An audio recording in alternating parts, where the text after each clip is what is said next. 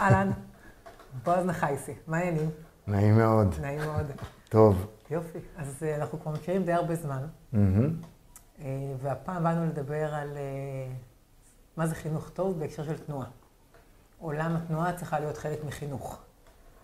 נכון? כזה. אז שאלה ראשונה, האם בכלל תנועה צריכה להיות חלק מחינוך בהגדרה? תראי, אה, הייתי בעבר מדריך בחינוך הבלתי פורמלי, ככה התנסיתי בחינוך. אה, הייתה לי הזדמנות להיכנס ונכנסתי, והבנתי שהדרך שלי להגיע לפן המנטלי של הילדים היה דרך הגוף. זה הכל היה בחירות אינטואיטיביות, לא קראתי את זה בשום מקום, לא ידעתי, גם לא למדתי חינוך עד אז. וככל, זה כאילו היה איזה טיפ, אני זוכר מאיזה מישהי, שככל שאני הרבה יותר בגוף בתחילת הדרך, אם לכמת את זה לאחוזים, אז נגיד 90 אחוז גוף, 10 אחוז מנטלי, ועם הזמן... זה משתנה. זה משתנה, ואתה רוצה לשנות את זה, ואתה רוצה להביא לאיזושהי נקודת איזון. כמובן שהיא משתנה בהתאם לתקופות, אבל שיהיה איזשהו יחס, אה, יחסי גומלין בין גוף למנטלי, וזה עבד לי מדהים. אז כבר אז הבנתי את המשמעות של אה, כל הנושא הזה של פליי. אז לכאורה אפשר נורא לזלזל במשחק של כדורגל, כי גם לי יש תמיד דעות לא טובות לזה שהמורה לספורט נותנת כדור. כן, והולכת, אבל uh, זה לא מהמקום הזה, מהמקום שיש במשחק משהו שמעורר uh, גם את הגוף וגם את המחשבה. אז דרך uh, הפורמט הזה גם התפתח הפילאטיס. Uh, בספר של ג'וזף המילה play מופיעה באותיות גדולות. אז בואו נתעכב על ה play. הסיפור הזה של משחק, משחוק, playing, כשאני לימדתי אותו בעבר, עכשיו לצערי אין לי זמן לזה, אז הוא מתייחס להמון דברים, גם ל play של תיאטר, גם ל play של תנועה, גם ל play של משחק, שזה שני דברים שונים, וגם ל play במובן הכי הכי ילדי בסיסי של כאילו, מה שעוד לא מתערבים בתוכו. וזה המון המון המון סוגים של תנועה. אה, והדבר הזה, קודם כל היום זה בונטון, משחק ב- ב- ב- בחינוך, אבל אולי יש כבר משחק תנועתי. אז נחזור רגע לג'וזף פילאטיס, שג'וזף פילאטיס בכלל איש מעניין. מאוד. הוא מאוד האמין בליהנות. כן. הוא לא רק האמין בסיזיפיות, למרות שהשיטה שלו מאוד סיזיפית באיזשהו מקום. הוא, הדרך, הדרך לפליי היא חלק ממנה, היא דרך הסיזיפיות. זאת אומרת, אתה לוקח את הדעת, אבל אתה משתמש בסדרת תרגילים ובדעת שלך כדי בסופו של דבר להיות חתול, שפשוט קם בבוקר וכאילו נהנה ממה שיש לו ומהגוף שלו ומהתנועה, והוא פשוט ער, הוא לא קם עם כאבים. ופליי, יש בזה עוד איזה מושג כזה, כי אנשים אה, נוטים ללכת שבי אחרי המכאובים שלהם, הבעיות שלהם, הם מגדירים את עצמם בגבולות של בעיות ומאבדים את התחושת פליי הזאת, את הספונטניות ואת שמחת החיים שהפליי מביא. כן, וחשוב מאוד לתרגל פליי. זה, אני יכול לראות את זה גם אצל מורים מאוד מנוסים, שהם אלופים בצדקנות ואיפה לשים את היד ואיך אה, לרבע את המנחים. אבל הם מאבדים את הדבר הספונטני הזה שנקרא תנועה.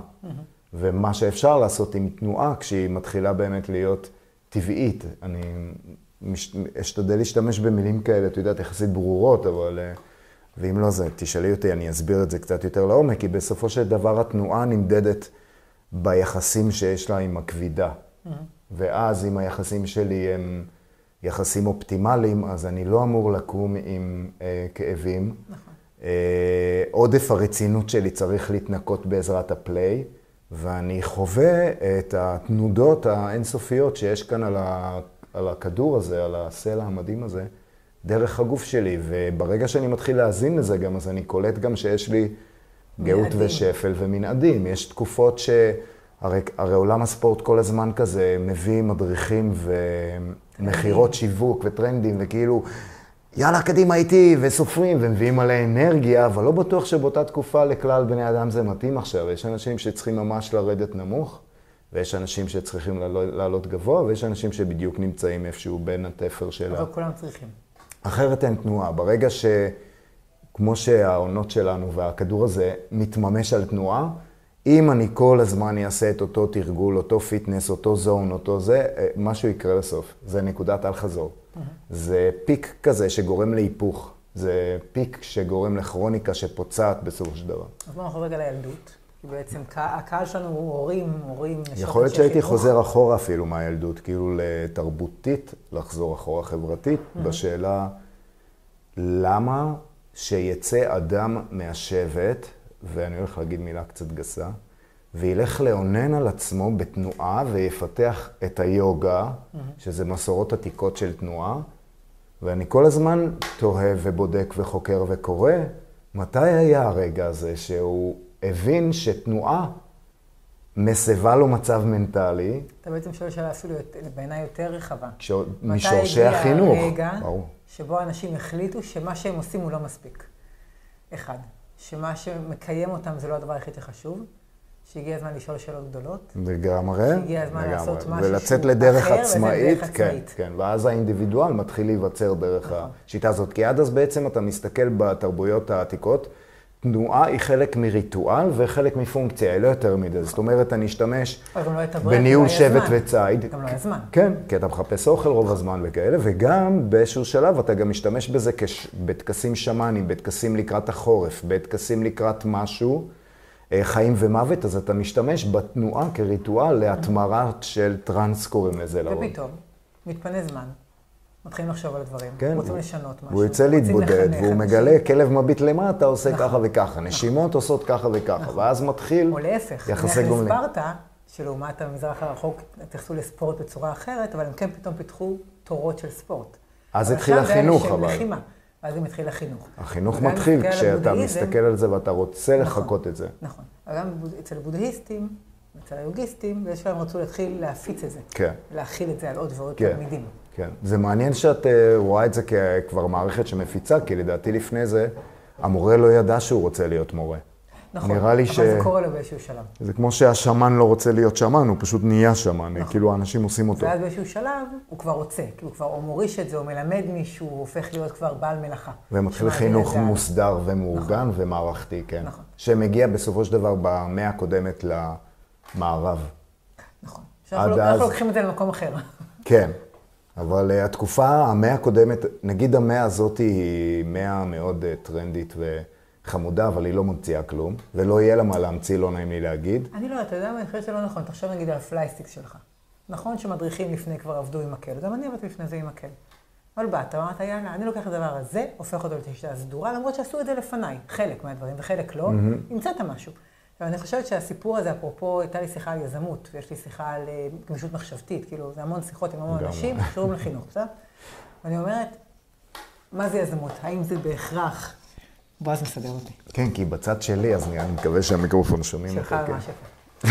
אה, אז אני אומרת, שיזמות היא לאו דווקא להמציא משהו חדש, אבל גם לשפר משהו, נכון, לשכלל משהו, נכון. להפוך משהו למתודה, נכון. זה סיפור בפני עצמו. כן. אני חושבת שכן חידשו מלא דברים במאה האחרונה, אבל בתנועה אני מסכימה איתך. זה שייך ש... למאה הקודמת. זה שייך, כן, למשהו כן, אחר. היו שם כמה אה, חלוצים, נכון. אה, חלקם יהודונים, חלקם... חלקם לא. פחות נימולים. כן, והם המציאו, ממש חקרו, זה היה גילדה של אנשים, מרתה גרנט, ג'וזף פילטיס, משה אלכסנדר, נכון. יש עוד מלא שמות. נכון. שאחר כך גם היוגה כאילו גם בא והשפיע עליהם, אבל הם כולם חיפשו, אומנם אה, הרקע שלהם, אפשר לשים לב בקטנה ממש, שהרקע הוא קצת מיליטנטי, כי זה מתאים למאה הקודמת לתחילתה, אז רואים הרבה סדרות נכון. שסדורות מאוד. נכון. לשורות של אנשים ולעשות כאלה. גם בנורבגיה ראיתי את זה, ובעוד כמה מקומות בעולם, וזה מדליק לאללה, אבל כאילו דברים מהותיים, זה היה רמקול, דברים מהותיים התפתחו במאה הקודמת. Mm-hmm. ועכשיו זה באמת רזולוציות יותר קטנות פשוט, כן? כן. כאילו לא ימציאו, נגיד, גם אוהד נהרין שהוא מביא את הגגה, אבל הוא מביא בכל זאת דברים מהמאה הקודמת, כאילו mm-hmm. דברים קסומים שמלא קוריאוגרפים גילו וחקרו תנועה, כמו פינה ועוד אנשים מרתקים, שאם לא ראיתם את הסרט פינה, אז לראות הזמן. את זה. כן, זה, זה כאילו סרט על תנועה טהור מקסים יפה. לעומתו, נגיד, אה, של אוהד, קצת פחות, למרות שכולם אוהבים אותו, אבל... אה, הוא יותר רכילותי לי היה מדי. אוקיי. פינה ממש ניקז תנועה מהי. כי זה יותר, היה יותר מה של ה mind, פה זה היה משהו יותר של ה show. שואו, כן, לגמרי. שזה גם טוב, כי כדי לפעמים לגרום לאנשים לזוז, צריכים את השואו. כן. ועכשיו נשאלת השאלה, אם, אם אני לוקח תנועה כחינוך, מה יש לי לחנך? איזה מהות אני מביא כאילו דרך תנועה? זו שאלה טובה, ש... כן. זאת שאלה מעולה. אני חושבת שבכלל יש עוד שאלה אפילו מקדימה. איך אני גורמת לילדים לאהוב לזוז? זה מצחיק, נכון? כי כאילו ילדים זזים בהגדרה. מצד שני מתחילים לרוץ, הם מתים. ארבע דקות של ריצה, הילדים מאולפים על הרצפה. פתחנו עכשיו קבוצת ריצה בבית הספר, אחרי בערך שבע דקות כולם כאן, כזה. אחר כך אמרנו, אוקיי, בואו נתגלגל אחורה. דיברנו על זה לפני תחילת השיחה. הם נתקעים. הם מתחילים את הגלגול, והם נתקעים. וכאילו משהו ברצף הילדי, שאם עכשיו אנחנו נטוס לאפריקה, או להאיטי, או לסוד, לא משנה, כל מיני מקומות, שהילדים הם לא יושבים בבית ספר בהכרח כל היום. או אין להם טלוויזיה ומסכים כל הזמן, הם, הם עושים את זה, זה כאילו חלק מה, מהדבר הזה של ההתפתחות. אה, והוא קשור להמון דברים, הוא קשור להיבטים חברתיים, הוא קשור לתנועה, הוא קשור לטווחים, הוא קשור ל... יש אפילו מחקרי מוח שמראים שככל שאני יותר גמישה פיזית, אני יותר גמישה מחשבתית. אני אומר את זה מלא שנים בלי מחקר, כאילו זה ברור כי עברתי תהליך ממצב שאני אה, גמיש כמו הקרמיקה שאנחנו מונחים עליה כרגע, ועברתי תהליך של הגמשה. אה, הגמישות נמצאת אצל כולנו, אתה פשוט... אה, אה,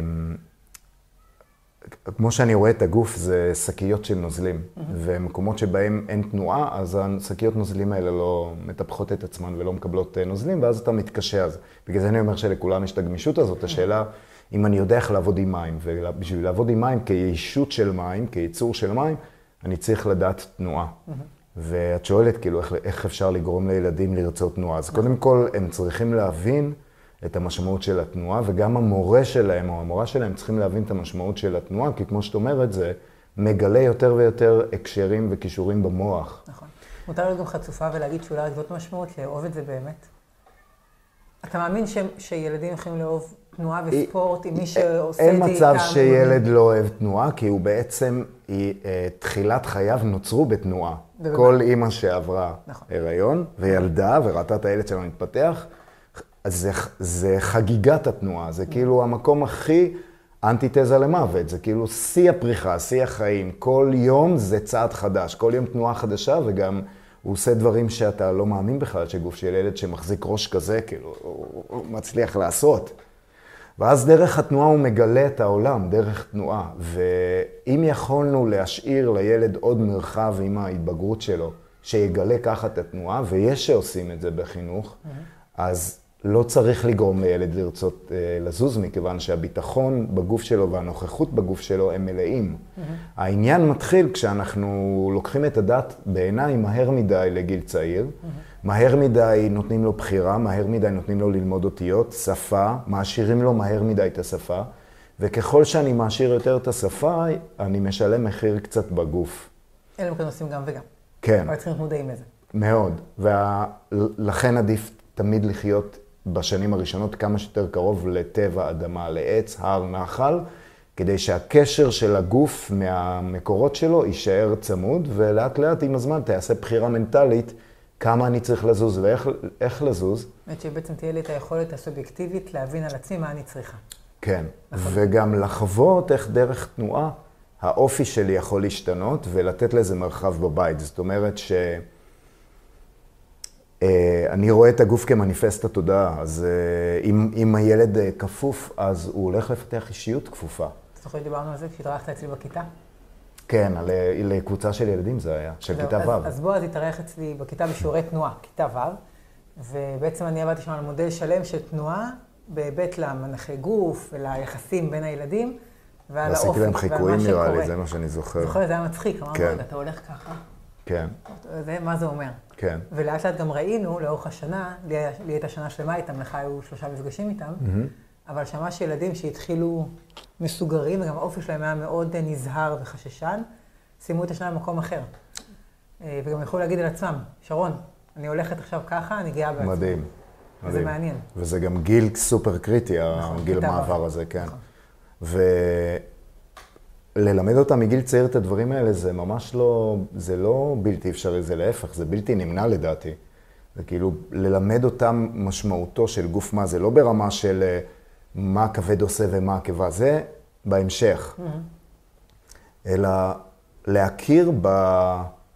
בהיכל הזה שהם נמצאים בו, שההכרה שלהם נמצאת בהם, ולתת מרחב לזה, ולא רק לידיעה, לא לידיעת הארץ, לא לידיעת המתמטיקה, לא לידיעה... לא צריך לדעת, כמה שפחות דעת ויותר גוף, ואז אה, גם ה...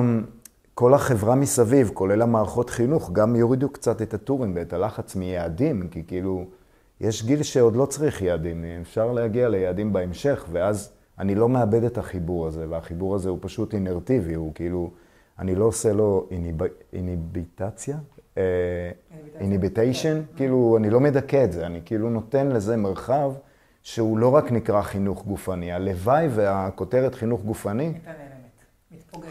לא, דווקא לא, כאילו, היא הייתה באמת מה שהיא.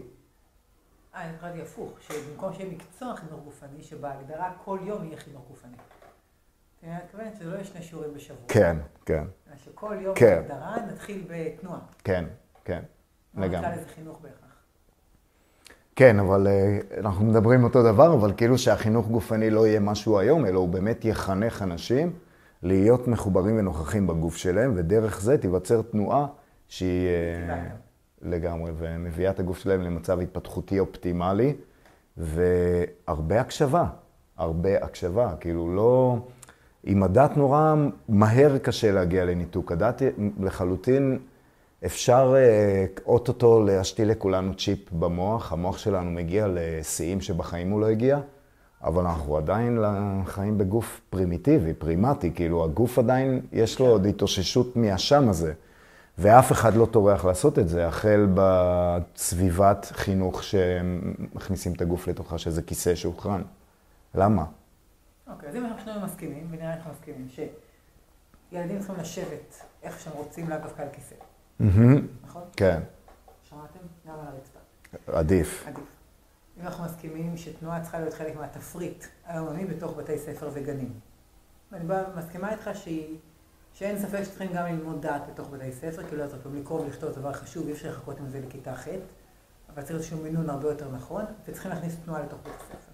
איך נראה יום אידיאלי בכיתה ג' בבית ספר? 50-50 צריך להיות. 50-50. כן, ממש.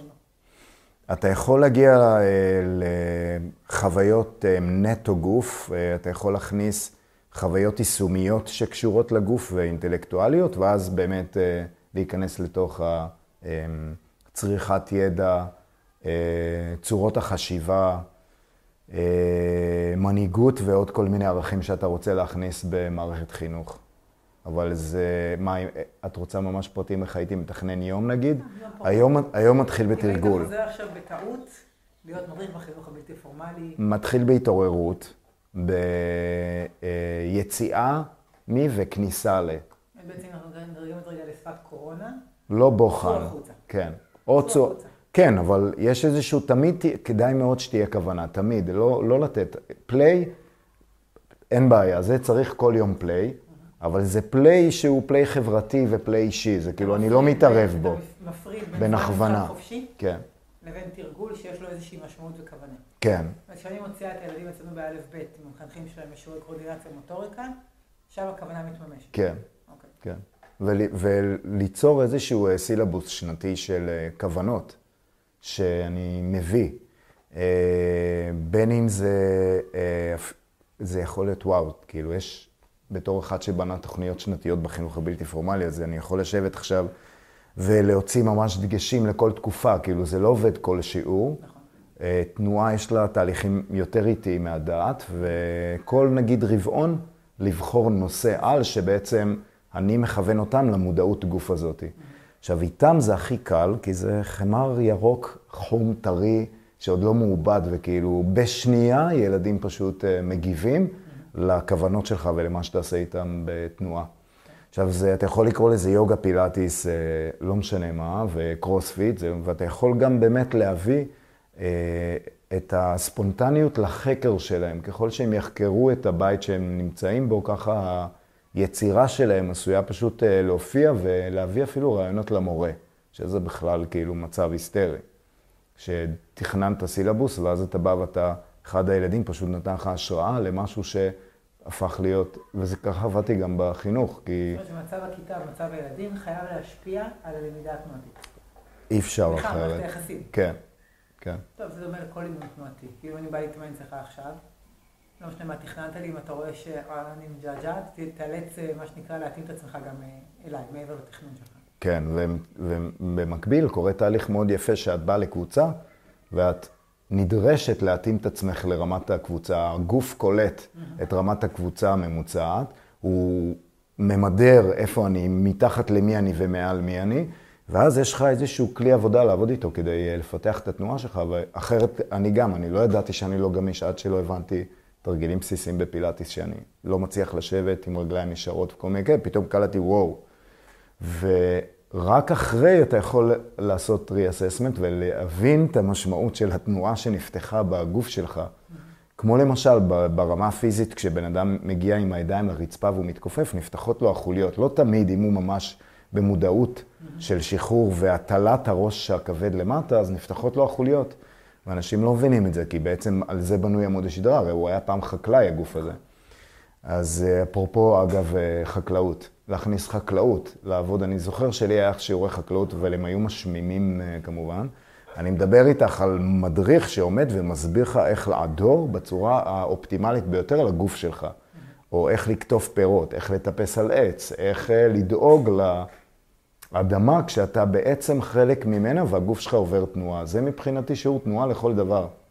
כאילו זה לא חייב להיות, אוקיי, עכשיו יש שיעור תנועה, אלא עצם הפעילות שאני עושה, או נגיד... את כל יציאה החוצה, לטייל, לחקור. מקרמה, פסנתר. אני רואה את הנגנים היום, חלק מהנגנים באים אליי, כאילו זה, למה אתם עובדים ככה? מי לימד אתכם? לא לימד אותם. ברור שלא, וגם הם סובלים במכאובים רציניים. אה, זה נכון לכל... לכל מקצוע, כן. לכל מקצוע היום, אנחנו אנשים שסדורים בתוך כן. אה, קוביות. כן. כל אחד בקובייה שלו, אבל כן. אנחנו סדורים בתוך קוביות. כן. אוקיי, אם אנחנו נדבר על זה רגע ברמה של ערכים, איזה ערכים תנועה יכולה להביא לנו? וואו, הראשון שעולה לי זה קודם כל השתלבות. אוקיי. כי דרך זה שאני מגלה את המרחב שלי, כאילו כבר בא ישר ביטחון עצמי וכל הדברים האלה, אבל דרך המרחב שלי, אני מכיר את המרחב החיצוני. אוקיי. כן, ותנועה זה ממש כמו אה, להיכנס לבגד. ולפעמים כשהבגד קטן מדי על התינוק, אז הוא, הוא יבכה כי הוא מרגיש אי נוחות. וכשהבגד גדול עלינו, אנחנו גם מרגישים אנחנו צריכים את הבגד בדיוק שתפור עלינו, ותנועה מאפשרת להגיע למצב הזה, והתחושה הפנימית היא כזאת שאתה מגדיר את הגבולות של עצמך, ואז אתה יודע מה הגבולות של האחר, גם דרך הכימות הזה של הסביבה. אז זה מביא אה, איזושהי הרמוניה לתוך מפגש של תאים, ובמקום שכל ילד יריב על המקום שלו, כל אחד מייצר לשני את המקום שלו, ואז דרך זה אתה... אני יכולה בעצם דרך תנועה קבוצתית לעבוד על הדינמיקות. ותנועה אישית. גם התנועה אישית, זאת אומרת, גם כשהוא... חייבת כן. חייבת. כי הוא מגדיר לעצמו את הגבולות שלו. אז השתלבות זה משהו שאני יכול לדבר. אתה זוכר, עשינו אותו, תרגיל של, אתם עכשיו עושים תרגיל, מה שאני אומרת לכם, הוראה מונפצת לחלוטין, שלא מבינים מה רוצים מהם, ואסור לכם להסתכל אחד על השני. והנבוכות שהייתה שם, רגע, רגע, מה, מה, מה, מה, ואז דיברנו על זה, הצלחתם לא להסתכל, הייתם נבוכים מזה שאולי לא תצליחו, למה זה בכלל חשוב. מה זה הצלחה, כן. זאת אומרת, השיח, זה מאפשר המון שיח. תמיד כדאי שיהיה בתנועה, כמו שיש בשיעור תנועה, עם, אה, גם כשאתה לומד יוגה או פילאטיס וכזה, בהנחה והמורה מקפיד לעשות את זה, תמיד יש איזשהו אה, סיכום כזה שאתה מדבר, או שהמורה מדבר, או שהוא נותן לתלמידים שלו להעלות דברים שקשורים למה שעלה. אה, הבעה, תקשורת, זה עוד ערך. אה, ברגע שאני ער לתחושות שלי, אני, כשאני מנותק, אז הרבה תחושות מדוכאות. ואז ההבעה, שבסופו של דבר היא ה projection של מה שאני עובר ומערבל. בגלל. כן. ואם אני אדע להקשיב לתחושות, מתי זה יותר מדי, מתי זה בדיוק, מתי זה, אני אוכל להתחיל גם ללמוד להביע את עצמי. אתה מדבר על סוג של גם רפלקציה אישית, וגם סוג של התחלה של הבניה של עמוד שדרה פנימי, של אני יודעת מה טוב לי, מה מהמם. אני רוצה, מה לא טוב לי. כן. עוד משהו שהוא נלמד זה, כמו שביוגה הבינו ש... האמת שגם ב... ביהדות, לאחרונה אני גם כן נחשף קצת לחומרים של ברסלב, והאנטומיה של הנשמה וכל זה, והם מדברים שם על זה שאתה נולד עם גוף שבקושי מכיל, יכול להכיל את האור, ובחייך אתה לאט לאט פותח אותו, וזה בדיוק תהליך של הגמשה, נקרא לזה במרכאות, כי זה הכללה מדי, אבל זה לפתוח באמת תנועה בכל הסיבים, כל המפרקים, ולהיות נוכח בגוף. וכדי, אם אני רוצה לעודד ילד להגיע לשינוי מסוים, או יד שאני קובעת לו מבלי שהוא ידע את היד הזה, אני צריכה שהגוף שלו יהיה מוכן להתמרה הזאת, להטמעה הזאת, להכלה של מה שאני רוצה בשבילו. אז זה עוד ערך שאני יכול להוסיף אה, לפרט ולסביבה כולה. עוד משהו, נראה חשוב לציין, בנושא של תנועה וחינוך, אם יש כזה. מלא, מה? מה זאת אומרת? על תנועה וחינוך? אה, אני משתמש בתנועה, אני כאילו נשארתי מחנכת בעצם. אני אמנם עזבתי את אה, גיל 6 עד 12 ועברתי למבוגרים. מבחינתי זה אותו דבר, לא נעים לי להגיד. אני עדיין ילד, האנשים שאני מסתובב איתם עדיין ילדים, אני מזהה את הילד בכל אחד מהם. ואני משתמש בתנועה, משתמש בתנועה. זה משהו שלא שואל אותי כל כך, אבל אני משתמש כדי לקבץ אנשים. אפילו ב Playstick השארתי תת כותרת לשם ש... כאילו, אני מרגיש שבא לי להחליף את השם, אבל אני לא יכול עכשיו להחליף את השם, כי זה לא ממש Playstick, אבל זה, זה הכי קליט מספיק, אבל בלמה, בתת כותרת כתבתי קונקטיב טכניק. כי בעצם מה שקורה שם, אני מחבר רקמות חיבור. ודרך רקמות חיבור אני מחבר אדם לעצמו, ודרך אדם לעצמו אני מחבר אדם לאדם. אז אני דרך תנועה בעצם עושה דברים ערכיים אחרים לגמרי. כאילו התנועה, או תמיד אני אומר התרגילים, הם הבל הבלים. הם לא הפואנטה, זה השאלה מי נמצא בזמן הזה בין ההתחלה של התרגיל, או ההתחלה של התנועה, לסוף של התנועה. וזה גם כן עוד איזשהו רפרנס שאתה יכול להתכתב איתו בחינוך, כי חינוך זה תהליך. ואין לי תוצאות. ומי שמחפש תוצאות עכשיו טועה ביג טיים בתנועה, כי אז הוא יפצע את עצמו, ואז הם באים אליי כדי שאני ארפה להם את הברכיים. כי מי אמר לך על התוצאות האלה? זה לא מודדים תוצאות, עכשיו אני רוצה יעדים. אתה, כשאתה נהיה הדבר, אז אתה מסתכל לאחור, ואז אתה אומר, ממש כמו בחינוך, כי כאילו מזל שגדלתי בחינוך. ש, שהתהליך הוא הצלחה. לחלוטין, והוא משהו שאני מרפה לקראתו, גם אם זה ייקח לי שלוש שנים, כדי לראות את אה, פירות עמלי, אין מה לעשות, ככה עובד חינוך, כאילו אין תוצאות עכשיו. יש תוצאות בהווה הבא. אז, אז לכן בתנועה גם נתרגל את מה שעכשיו, כי בדרך כלל אתה בא לתנועה, לספורט כלשהו. במטרה להגיע לאנשהו. Mm, אני רוצה להיות אה, יפה יותר, חטוב, חטוב יותר, חזק יותר, כל הזה. ובתנועה אני מלמד Uh, התרגול הוא להיום, זה כמו אוכל, אתה לא אוכל לעוד שלושה ימים, אתה אוכל עכשיו. ואותו דבר עם תנועה, ככל שתנקה את הדעת מהמטרות ומהמרחקים הארוכים שאתה שם עליה, אתה תתרגל הרבה יותר נוכחות בגוף, ודברים יצופו מהגוף החוצה לתוך התודעה. ואז uh, תתחיל uh, להיות סוג של יחידה אורגנית. שיודעת להשתלב עם יחידות אורגניות אחרות ולהתאים את עצמה גם. זה בעצם מתחבר בהגדרה לחינוך, בעיקר ביסודי, אבל לא רק, שברגע שאני מבינה את עצמי, יכולה להתמודד עם דברים שאני צריכה לעבור.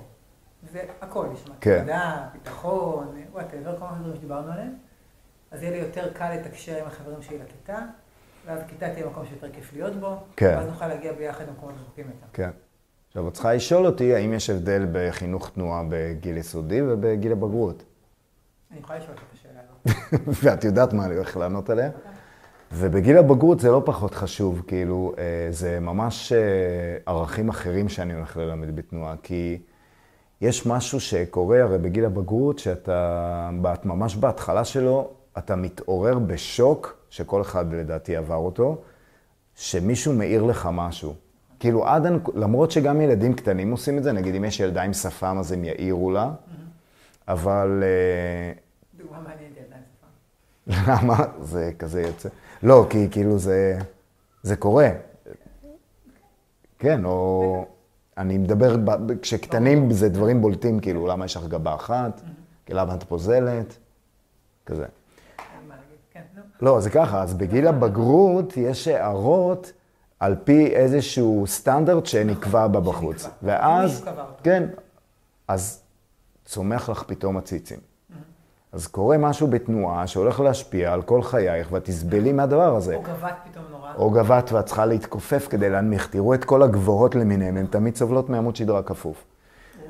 וברגע שיהיה מרחב בתיכון, בחטיבה, לשלב הזה של ההתבגרות והשוק הזה שהחברה פתאום עושה לך אישורים, אז המון כאב וסבל ייח- ייחסך, אפרופו חינוך, בגיל 30 ובגיל 40, שאני לא אבין למה כאילו כל הסגירות הזאת מונעת ממני למצוא זוגיות.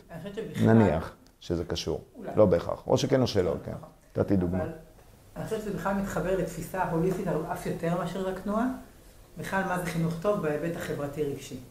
איפה אני פוגש את הילדים, בשיעורי חינוך שלי, בדברים האמיתיים שאני מדברת עליהם, בחינוך מיני ובחינוך תנועתי, לכל הדבר הזה שהוא בעצם אני. אחד הדברים שעולים עכשיו בקורונה, זה שהם יושבים ויושבות מול מסך, והן צריכות לבהות בעצמן. יש איזושהי טענה שזה גורם להם לדיכאון ולסטרס אליהם. וואו. אז תדברו עליהם. דרך אגב, אני לא קונה את זה. בוא, אני לא. אני חושבת שזה נכון לחלק מהילדים. זה לא נכון להרבה ילדים אחרים. יש הרבה סיבות אחרות לא לאהוב את הזום, או. כל דבר אחר. כן. אבל יש פתרון נורא פשוט לדברים האלה. שלב ראשון, לדבר על זה. לדבר על זה. כן. באמת. שיחה אמיתית כזאת. נראה לי שגם גוף זה נושא פשוט נורא מביך. ברור, ברור. בוא נזכר בילדות שלנו, אני לא דוגמה, כי אמא שלי כן דיברה איתי על זה, אבל הרבה חברות שלא דיברו איתן, נגיד, לקבל וסת. ברור, וחובה לדבר על זה. חובה לדבר על, אה, על תפקודי רחם, על וסת כבר מגיל צא, מהרגע שהמחזור הראשון מגיע, ולהסביר להם מה הן אמורות לעשות, וגם כדי שלא יתכווץ להם צוואר הרחם, שאחר כך הולך להשפיע עליהם על כל מיני תופעות בווסת, ולמשל להפסיק להחזיק את הבטן ולאסוף את הפנימה. יש קטע לבנות מגיל בגרות מסוים, הן מחזיקות נורא חזק את הבטן. ברגע שאת מחזיקה את הבטן, זהו, את עוצרת הרבה תהליכים בטניים שקשורים ללימפה, למערכת החיסונית, למערכת העיכול, למערכת הרבייה, שבעצם... את- וגם בנים, דרך אגב, שיהיה לך ברור. גם יותר קל לנו, כן, יותר קל לנו, מכיוון שהמסת שריר שלנו היא פשוט יוצרת את זה כבר. זה הרבה פחות מאשר... לא, זו תופעה שגם אנחנו רואות עכשיו יותר בבתי ספר. בנים שכאילו נורא פתאום, כל הקטע הזה הוא... זה כן. כן. תופעות שהיו יותר אצל בנות, גם אצל בנים. כן, כן. זה, אם הם אה, שמנים, את מתכוונת? אם חריגים במשקל? זה כן. לא, אני מדבר איתך על בת, על רגיל אתה מדבר. כל, המשקלים, לא רק אה, מלאות. גם הרזות עושות את זה. יש אה, סטנדרט של להוציא את העצמות של האגן שיבלטו החוצה, וכדי לעשות את זה את עושה לורדוזה ואת מושכת את הבטן פנימה. ומי שעושה לורדוזה, לורדוזה זה התנועה הזאתי, דוחפת בעצם את החוליות למרכז הבטן, ואז המעיים מתפשטים לצדדים, ו- וכל התהליך של המעי הדק מופרע כתוצאה מזה. שלא לומר על הפרעות אכילה שבאות וכל העניינים והדיסקוסים האלה. וגוף צריך להיות על השולחן. המורות צריכות מן הסתם לעבור תהליך גופני, כי, כי זה כמו שאני אלך למישהו שמדבר על משהו גוף והוא ייראה כמו מוסכניק. אחי, זה לא מתאים. כאילו, עם כל הכבוד לזה שאתה דוקטור ופיזיותרפיסט ומוכשר וזה, עדיין בגוף אתה לא מבין. ובגוף אני מבינה, כאילו, אני רוצה שאנשים שילמדו גוף גם יבינו בגוף, כאילו, יבינו תחושות בגוף. ויביאו את הבוגר לכיתה י"ב כרגע במערכת הזאת, למצב שהוא... היו אנשים בצבא שפגשת אותם והם היו נראים לך כאילו, שלמים. כן, הרמונים שלמים, ידעו בדיוק איך, מה, מי, כאילו, אז כאלה. אני לא, אין לי הגדרה לאנשים כאלה, אבל זה להיות, לצאת, לא חסר. ש, בוא נאמר ככה, שהמקומות שחסרים בך, הם המ- המקומות הקטנטנים, שזה שפשופים קטנים ועדינים. לא אני יצאתי עם בורות. כאילו, ככה נוכח וככה לא קיים. והיה מקל עליי אם היה לי role models שהיו שם בשביל... כל, לגמרי, ויוצרים מרחב וקולטים שאני בניתוק. האלה. אז נראה לי שבעצם חיברנו בין שלושה דברים. בין הגוף הפיזי, הממש ממש פיזי, הכי פיזי, לבין תפיסה שלנו כאנשים הוליסטיים, שיכולים לדבר איתנו על דברים, על תהליכים, על נוכחות, על כל הדברים האלה, לבין איזושהי ראייה קדימה של איזה בוגרים אנחנו רוצים שיהיו לנו. לגמרי. ואנשי תנועה, והלוואי ושתנועה תהיה אה, נפוצה יותר ממה שהיא היום, ולא התנועה רק המתקנת. לדימוי עצמי, אלא תנועה שמחברת, מתקנת, אה, כן, ומביאה את האנשים להרמוניה, ולא לתזזיתיות ולחוסר איזון, נקרא לזה בעדינות. זה במקום פרוזק, לכו לרוץ. למשל. כן, לא, לגמרי. לגמרי, לגמרי. גם, אה, שוב, אתה יכול רק, לא רק דרך פריקת אנרגיות, כאילו כמו בריצה, בהעלאת לא, דופק ופיזור אחר.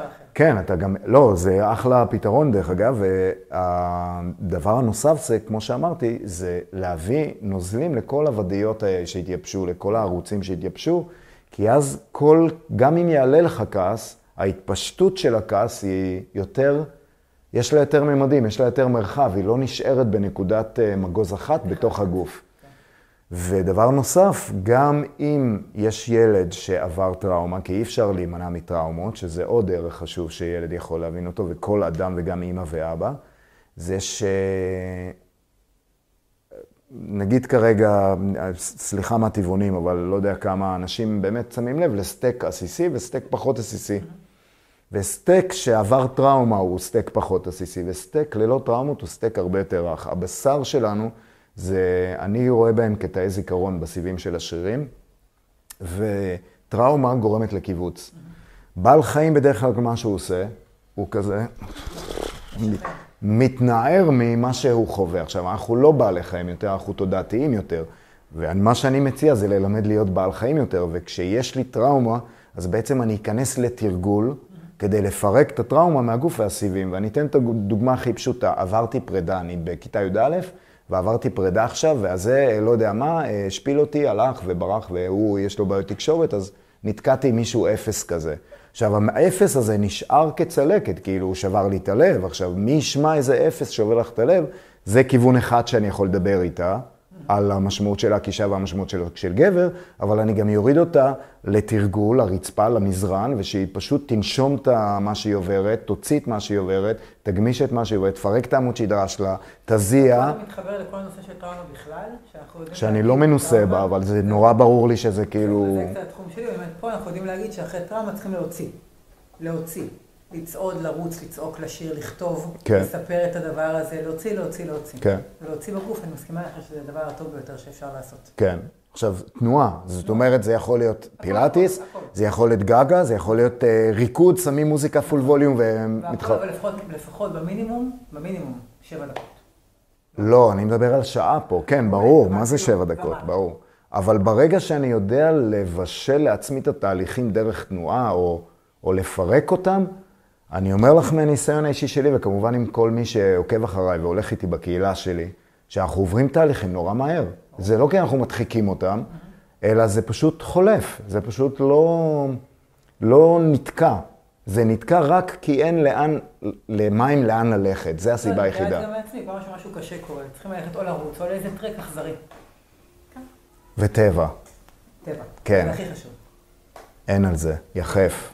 את יודעת שאני עושה מסלולים יחפים עכשיו עם אנשים. מאז שאני קטנה ככה. סבבה. גם קטע משפחתי, הילדים שלי הולכים יחפים כל הזמן. מעולה, מעולה. ו- טבע מרפא, תנועה מרפאת, וזהו, אתם מסודרים, לא צריך כדורים. נראה לי שסידרנו פה את כל הסיפור של משרד החינוך. הלוואי והייתי במשרד החינוך, הלוואי. לא, אני לא רוצה להיות, אני רק בדרגים גבוהים ובייעוץ, וסביר להניח שאני אבוא עם אה, אזיקים וסרטי... אה, עדיף בבתי באלימות קצת. שם זה עובד, רק ברמת בתי הספר, כן. ואפשר, אפשר. הלוואי, הלוואי, הלוואי, הלוואי, ויש שם מישהו חכם שיבין את המשמעות של זה. אבל אה, אין שם כרגע. יש, יש הרבה אנשים חכמים. זה רק עניין של החלטה. תאמין לי, יש בתי ספר שהם איים של אה, דברים נהדרים. אז נסכם בזה. אחת מהן. טבע, חשיבה, לדבר על הדברים ולחבר את זה לערכים שחשובים לנו. תודה רבה. מאוד. תודה שבאת, ממש נהניתי. טוב שיש עם מי לדבר על זה. מאוד.